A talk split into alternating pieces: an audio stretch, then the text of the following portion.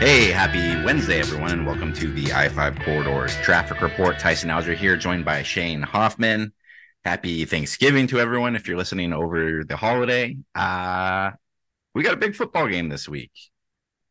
It's it's one that's been a long, long time coming, and now that we're finally here, I don't know if it's no, I, I think this is as epic as uh, we thought it could be. Um, it would have before been it had last week had a different outcome. I think it would have been a little bit more uh, built up this week. Put it that it, way. it's it it is interesting though that you kind of have to take like the best of both of that though because Oregon's Oregon's going to want to play undefeated Washington in the Pac-12 championship game to try to sneak into the playoff there. And so obviously it, it, loses a little bit of the razzle to potentially having everything on the line for this Pac-12 or for this uh this game coming up on Friday against Oregon State, but still two pretty good football teams. You were you were in Corvallis on Saturday.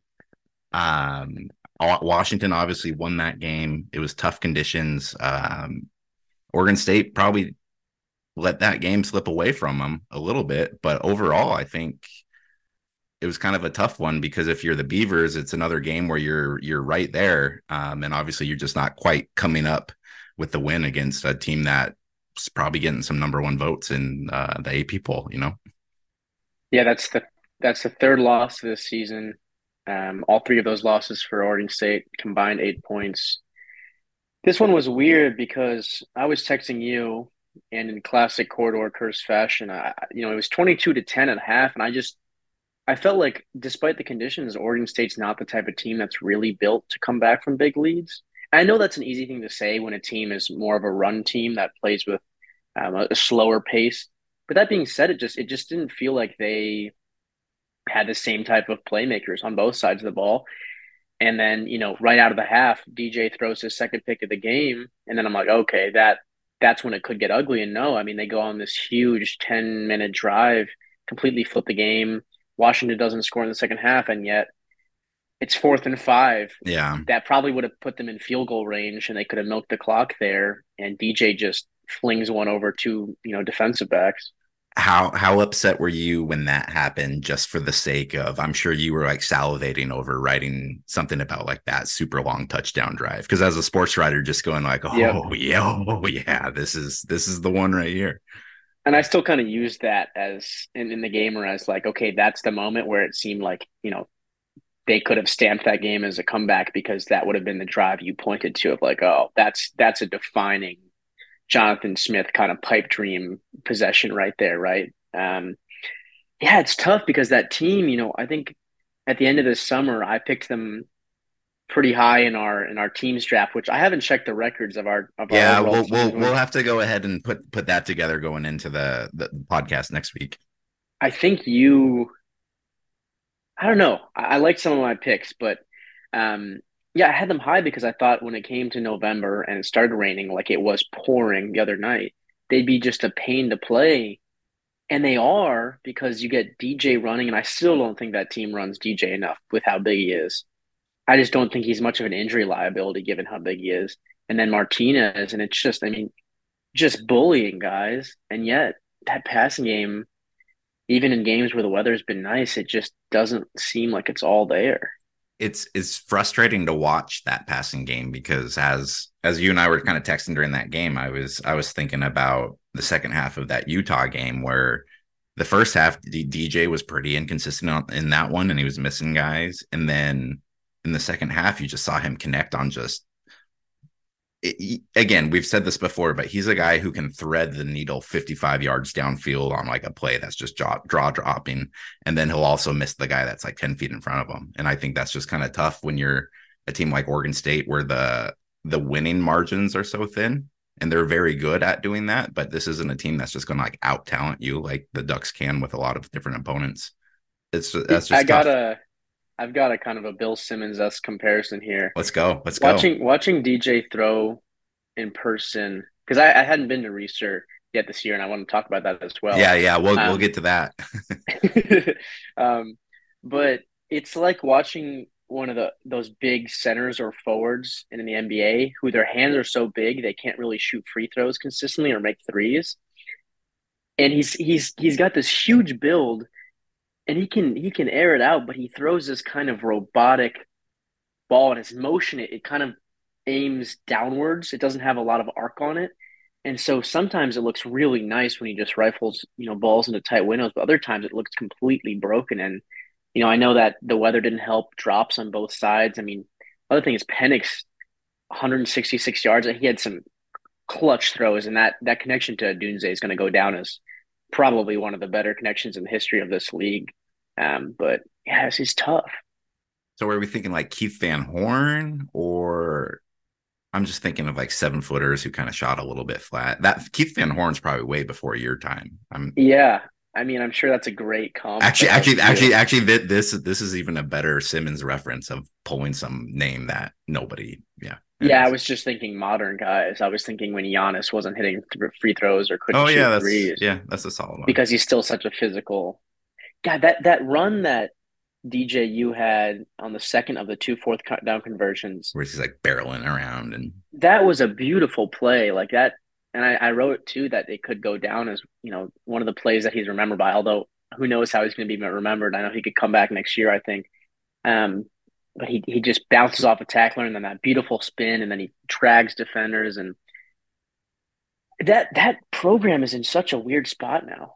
If if DJ just does the one year and obviously, he's a player that, because of the expectations he had coming out of high school, because of the first college he went to, like in his mind, like thinking about a national championship or a playoff or that type of thing has always been a realistic thing for him, just because those have been the circles that he's been a part of.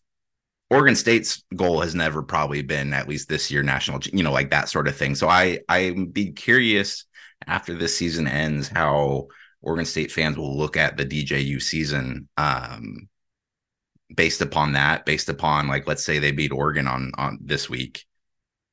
If he beats Oregon, he's he probably you know that he's going to turn into like folklore status in that in that city. But it's you know right. It's, it's, I just don't see that happening. No, I I'm actually completely on board with you there. I I just think Oregon is far too complete of a team um, to get beat by a very good Oregon State team that's not complete. But before we kind of get more into that preview, I want to get more into what was the vibe like at Reser because that was certifiably the first massive game at that stadium. The weather was uh, incredibly torrid. yeah, yeah. Uh, no, and it was, it uh, was... and and there was also some interesting videos that came out of um, like like the bath like the bathroom video. situations. I'm sure everyone who's listening has seen that video. You guys know the one we're talking about. That uh, what a video! No, it was it was it was really cool and also a little bit bittersweet. Not only given the way it ended, but given that this will be the last Pac-12 game played there in that conference, at least you know they might revive a rivalry or two. Um, I wish it wasn't raining as hard because I would have been more likely to spend more time in the concourse. Instead, I got sidetracked. Trying to find my way to the field was a nightmare. I mean, that's the one thing I missed about last year is you could walk right to the field from the press situation. Press box, super nice. They don't have a food situation yet. That's kind of a bummer. You get like it, vouchers. It, it, it was kind of funny how that uh that ended up picking up some steam nationally because I think uh because what Pate was there, right? Yeah, I mean the last thing you want to do when you get to press box is then go back down to the concourse and wait in a line to get. Dude, well, it's yeah, it's, it's I look, we're we're not going to win any arguments of being like the feed us free food sort of thing, but if you want reporters who are able to watch the entire game, you're probably going to need to have some food in that press box. Well, and nobody knows yet. We're at the end of the first season of the full Reser, and nobody in that building seemed to know how to get down to the field. I got told all these different things. I ended up wasting like five to ten real time minutes trying to find my way down there and like slipping on stairs and stuff. And I got down there in time and I remain not the biggest fan of watching games from the sideline in person because you just cannot tell what's going on. For capturing emotion and scenes, it's great, but but turns out all those dudes are really big and it's hard to see through them in terms of like where the ball's at, like how long plays go. Um, right. It, the other thing is, I really now that I've spent enough time covering games in the Pacific Northwest, I really do prefer the open press box. I know it gets cold and your hands start to, you know, get slow when it comes to typing if it's too cold. but it was such a muted experience behind the glass. I just couldn't get any feel for how loud it was in there.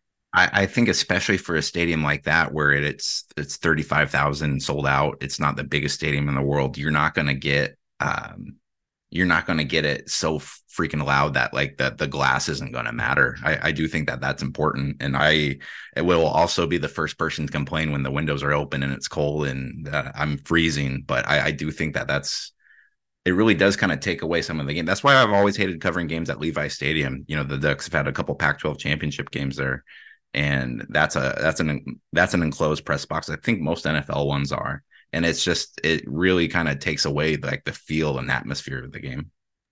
Yeah, and I think that's more important to capture in college games. Um, but it, it, like I said, the whole thing felt kind of muted, and I felt very disengaged from the game. I guess I, I didn't feel the emotion of the game as as much as I would have liked to, given the stakes. Um, and so I think that made kind of capturing that post game a little harder as well. Um, well, at least yeah, uh, at, at least, at least JJ got wet enough for the both of us down shooting the game. He had some great photos, though. It's it's been fun watching him.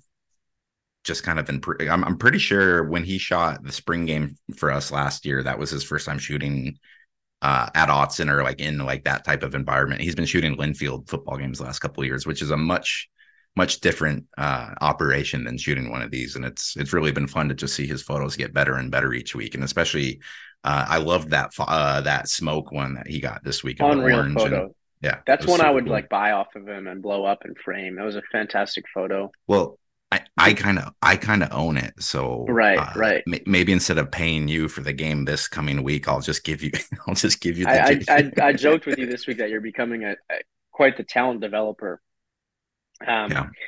Lastly, on excuse me, on Oregon State, their coach might leave. Yeah. And that would be heartbreaking for a variety of reasons, given where this program is.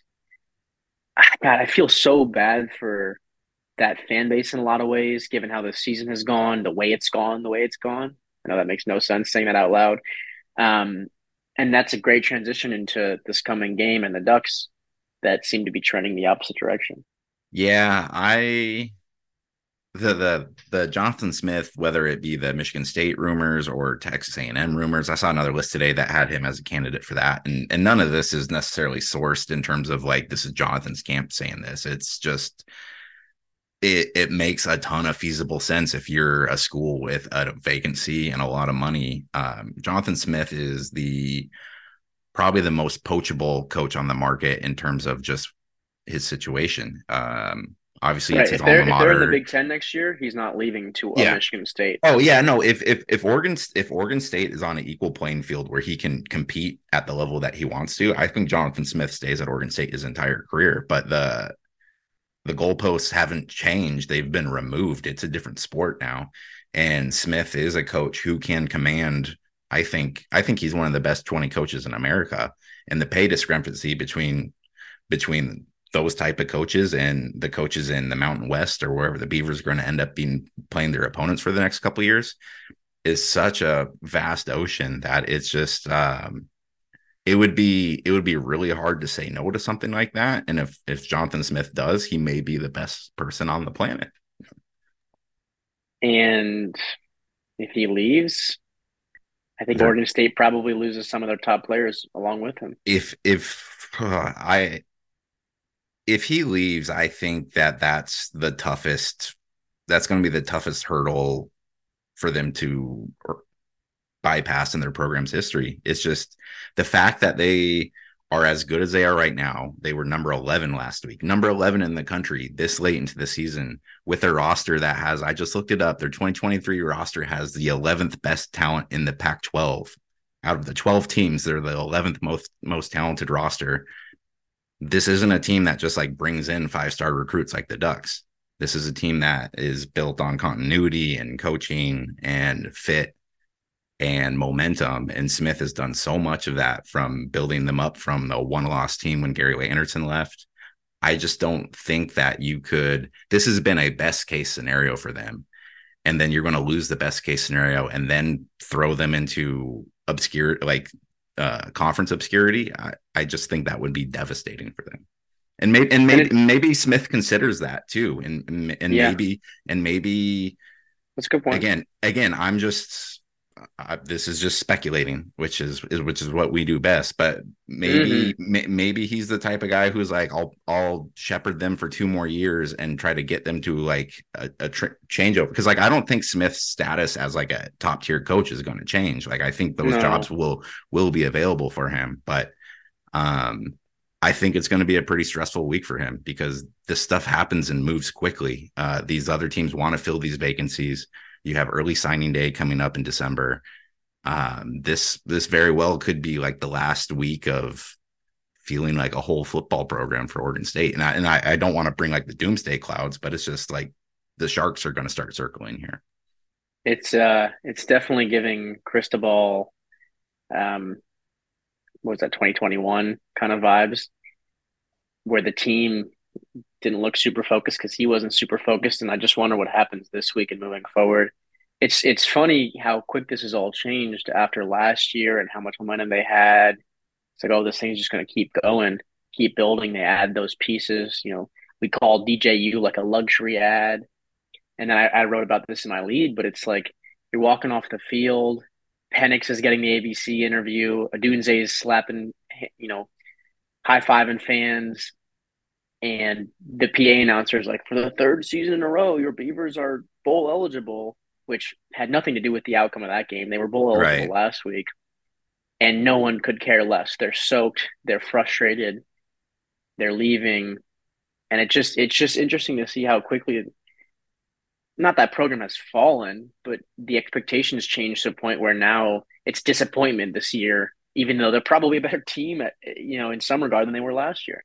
It's it, it, feels like a situation not where uh, I like to use the thing of like the class is going on a field trip and you didn't get your permission slip signed and you're watching the kids go away. In this That's case, you got your you got your permission slip signed. You got on the bus, you got to the location to see how awesome it could be, and then they don't let you off the bus. Like that's how it feels like for Oregon State fans because they they're a really good football team this year. They've turned into a good football program. There, it's like there's top 25 football in Corvallis. I don't I didn't think that I would see that you know like it's it's it's really impressive and it's it's going to be very hard for that to be attainable still meanwhile um oregon is the bus they're the bus they're the the police escort they're the they broke a lot of records down in tempe did did you Bo think Nix it was got some records? Uh, or no, Bo Nix did not. Excuse me, but Troy Franklin almost, did. He, Bo almost did. He had that seventh touchdown get right. called back. Do you think it was not weird, but just goofy at all of just like how much like Kenny Dillingham was just like, go get him, guys, like go win the Pac, go win the like it was just like very much it felt like he was still trying to play both sides of like I'm still really yeah. cool with all these guys. And I don't blame him. I mean, that's a weird situation. And I like Kenny as a coach, but it was just I found it sincere. I yeah. did. I, I see where you're what you're getting at there. Um, but also, I think if my team got obliterated like that, I'd probably do the same thing. And I think he believes what he's saying because I oh no, I we've all been I, watching this team. I I uh, I I 100% agree with you. I wasn't trying to. I just it was just a funny funny thing to watch to see a team just absolutely obliterate one, and then for the other coach to be just so friendly with everybody else. It was a funny juxtaposition. They looked really sharp in that game. Not that I didn't expect them to, but they just seemed so crisp. I don't think Oregon State can keep up with him because, to be quite honest, everything that Oregon State does well offensively, the Ducks just kind of destroy as a defense. I mean, you saw it against ASU. Everything they they put everything out on the edges to avoid that pass rush, and yet still you had D linemen and linebackers just coming crashing down, fast, physical. They tackle well. I don't see how Oregon State, and I know what happened last year, right? I just don't see how they put up enough points to beat Oregon, given that Oregon State's defense has taken a small step back this year. And and Oregon's just so much better against the run than they were last year. I know we've talked a lot about like the pass rush and the secondary, but like the Ducks clog up the middle and they're so fast on the edge too that you just you haven't seen this team get beat kind of end around like they did time after time after time like they did last year. I just think they're a lot more athletic and uh, I just wrote this story where I talked to Jeff Schwartz, kind of comparing the two offensive lines, and Oregon's is this big, beefy offensive line that likes to just push you straight up and down the field, whereas Oregon State's is they're uh, more of an outside zone. They're smaller guys, they're quicker. They like to get the ball out in space and have the guys get out front and run.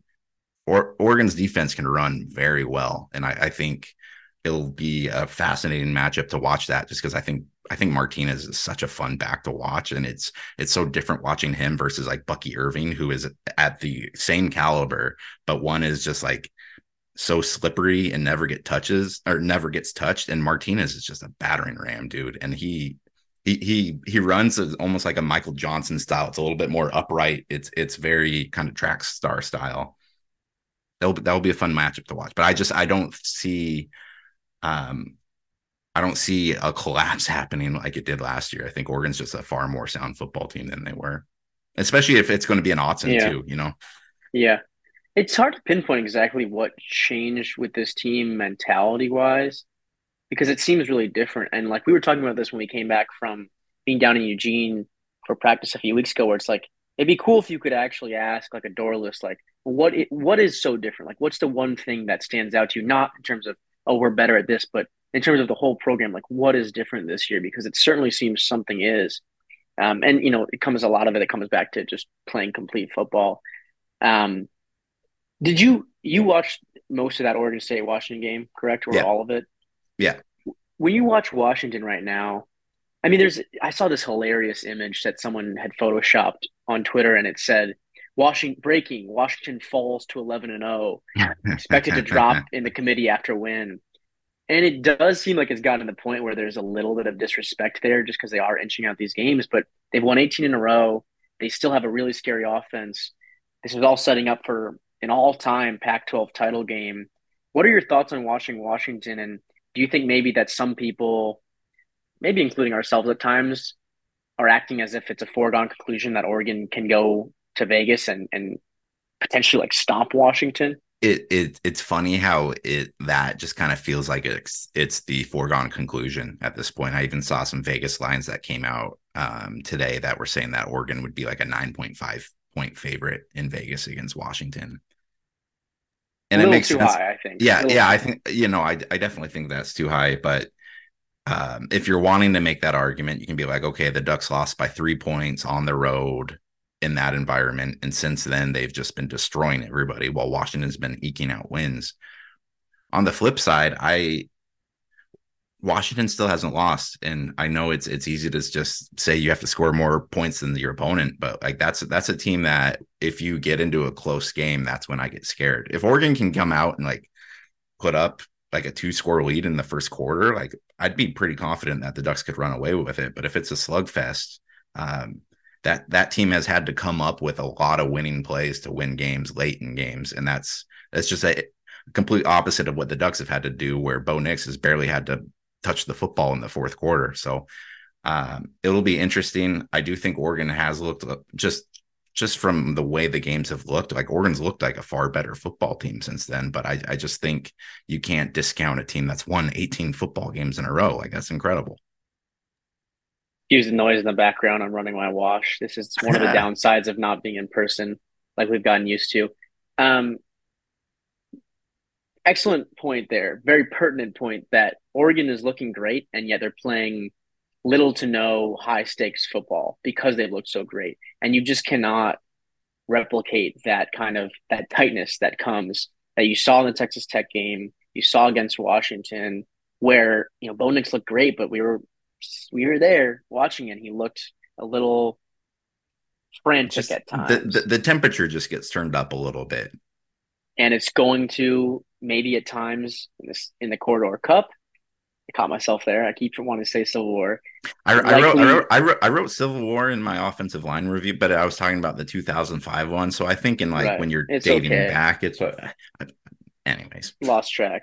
Um, and but you know, again, I think in Vegas there's a good chance that intensity gets turned up, and certainly, you know, whatever happens after that.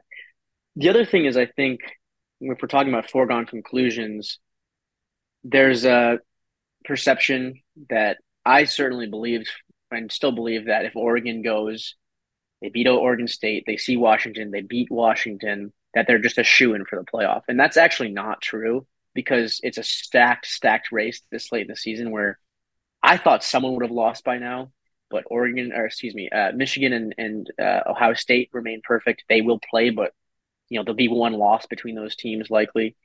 Um, I don't see. I say that because I don't see Iowa beating either one of them the Big Ten ship. But you've got Bama lurking. You've got Texas still lurking. Florida State still unbeaten. They lose their quarterback. Georgia. I mean, I'm forgetting someone, but there's all these teams. In in the most Pac-12 thing possible, Washington State's going to win the Apple Cup this week. They're going to give Washington a loss. Then it's going to go into the Pac-12 title game. The Ducks will whoop the, the Huskies, but everyone will be like, "Well, obviously Washington wasn't that good of a team. They only beat Oregon by three the first time, anyways, and then now Oregon comes back and does this. You know what? The Pac-12, we've been overrating it this entire year. Every expert for the last four months that have come up here and said the Pac-12 is good. You know what? We were making that all up. Let's go with Bama, Georgia, Ohio State, and you know it's gonna it's gonna be the same it, usual customers. It and would be it, hard to disagree to an yeah. extent. Like I, I think the Pac-12 has been very strong, and I think it'd be a travesty if one of those two teams didn't get in. Obviously, if Washington wins out, they will get in. I just I'm just saying throwing it out there like there's a world in which Oregon State wins out, beats Washington, who's undefeated, and, and still does not get in. That that could absolutely happen. Yeah, it's it's it's funny how much uh overall credit the Ducks are getting nationally for if you look at their schedule, like what are their quality wins, like real quality wins. Yeah, be, be, because let's, while they've let's, because while they've looked okay at the time, like they they don't have any like real great ones now. Like what like what's their best win? USC. Yep. No, walk with me here because they didn't play Arizona.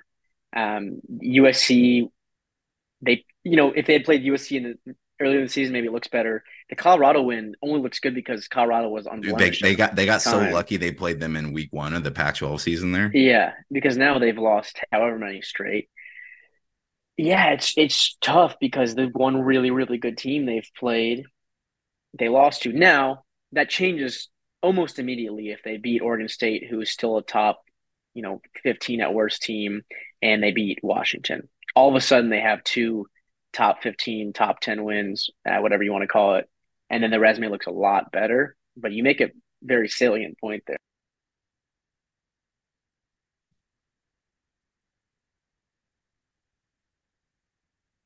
Granted, at the same time, I haven't like looked at everybody else's strength of schedule too, but um it is Yeah, but uh, these teams will have, like I said, Michigan or Ohio State will have that win.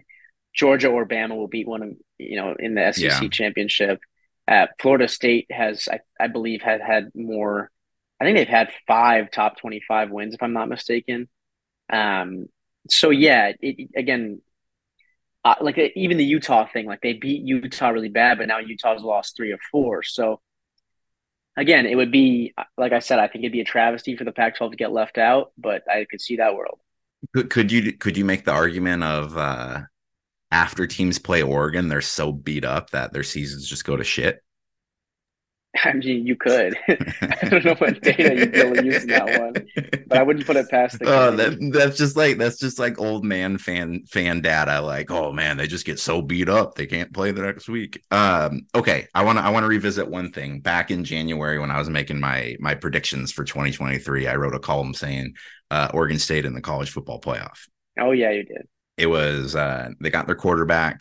This was a team that won 10 games last season. Playoff or bust. Well, the Beavers aren't going to make the playoff. They have three losses. They reached number 11 in the AP poll, which is their highest ranking since you wrote the story, Shane. Uh, a long time. Since, yeah, since it's, Smith it's, was a quarterback there. It's it's it's been a hot minute. Um, so while failing to nail my prediction, what would you give me as an overall grade for said prediction, considering what happened in the ensuing season?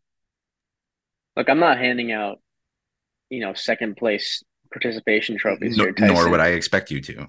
I think it was a little bit low hanging fruit for a Substack that covers Oregon and Oregon State to say that the 10 and 3 team that added pieces and finally got a quarterback could contend But you took the you took the shot. You also took a few Mhm. other shots. Have any of them hit? I'm just at one Uh, here. so I had- I had- one I did had- not hit. I- It's not over yet. Look at He Bucky. Look at need, Bucky's stats. He's still got 500 three games left. oh, you mean oh total season because it wasn't regular Yeah, season. to- total okay, season. you know what? Yeah, I take that back then. yeah, yeah. You know what? We're we're going to That talk was about this off air. Shane. Shane, if you challenge me on my podcast again and you call this just a Substack, Just a Substack. you know what? We're I can't work in these conditions. Uh, what were my other ones? I had so I had Bucky Irving in the fifteen hundred yard season. I had Oregon State in the playoff. Maybe those are the only ones I did. It might have been another one of those series where I said I was going to do like ten things, and then I got through like three of them. Yeah. You have Couldn't a be me. Couldn't be me. All right. All right. So what is the before we transition into a little bit of hoops here? Give me a score prediction. That's because we've been so good at nailing these every week. Um, I'm gonna go something like Oregon 38, Oregon State 20. I was uh, I was going to say like a 38-17. I yeah, could somewhere see there. I could see if things are going well for the Ducks, um, them trying to do a little Jayden Jayden Daniels uh, stat padding for for Nix. Yeah, because this is getting ridiculous. The arguments that I'm seeing about Jayden Daniel. Yeah. Um, you know what? Just put put five wide out with four minutes left to play, game out of hand. I think I should probably go ahead and do like a stat comparison, like a stat projection if Oregon was playing Nix and Franklin in the fourth quarter, where their stats would be. But Or how about if they were playing, uh, what was it, South Alabama that LSU played last week? How about that? If they played South Alabama well, week well, 10, 11? I don't know. From what I saw on Twitter this week, it seems like only Oregon schedules uh, FCS opponents, but that's uh, Oh my God, dish on it. that was fun, wasn't it? you had fun. Yeah, well, you know, sometimes if you're passing time in the airport, it's it's best to just get into your first full blown Twitter beef. So Someone Um, missed it and is going to go dig through your tweets and try to figure out what we're talking about here. But yeah, that's okay. You know, give them an afternoon. Uh okay, so I'm gonna say I'm gonna say 45 23. Oregon Ducks. okay, well, we have similar um, differentials, at least in our scores. Is there any way the Oregon men's basketball team gets healthy enough before next week when they play Michigan to compete in that game? yeah, absolutely. Um, that being said, like they lose Bittle now too, so they have one. They have literally one big man because they have three on the roster, which is crazy. They don't even have really any tweeners. Like Kwame Evans is then their biggest player, and he's like a stick wing kind of guy. I know he will play four and five, but he's not big. It, it's almost comical at this point. Just the the sheer amount of injuries, especially when it's a team that's had that as like their cliched Achilles heel for the last five years, anyways. Like, you know, they're they Jackson Shelstad still hasn't played, Mookie Cook still hasn't played, Bittle, who had been playing actually pretty good for them. He's a starting center. He Yeah. is, whether they start him or not. Yeah. Yeah so it's it's it's it's really hard to get a feel for the Ducks team on the same hand they're winning these games like they're and not not that that was a game that they should lose last last night but God, that like, was an ugly one. yeah but like that you know i i think in past years um if if dana's coaching a, a team that hasn't bought in like he's maybe had a couple other times like you know maybe they lose one of these but they're they're still standing here they haven't had like one of those wins where you're like oh boy they're going to really have to perform during the pac 12 season now so um Yeah, they they they're playing hard. Altman hasn't had to complain about that yet, and it's um what is it November? It's end of November, so knock on wood. That's big. Um, yeah, with the injuries, you know, I was watching a little bit of the game last night. They really remind me of the 2021 team. Oh, and then the rice cooker's going off. All these noises in the ooh, background. ooh. wait what what are you making with the rice what's for lunch today Uh, I got some leftover. This is gonna sound crazy, but I got some leftover Cajun wings. I went to Spirit of 77 with my family last night to watch the Monday night game because they're in town. Um, so that's gonna be a weird mix, I know, but we'll figure it out. Anyways, back to my point. yeah Uh, this team is reminding me shades of the 2021 team where they ran a small ball lineup, five out most of the time. They made their threes and they played fast and played defense. And that was my favorite Ducks team since I was in this area covering the team. And that was a team that beat Iowa when they were second seed, but lost with like with like Chris Duarte, who was like very Duarte, defense Figueroa, Omoruyi, Richardson.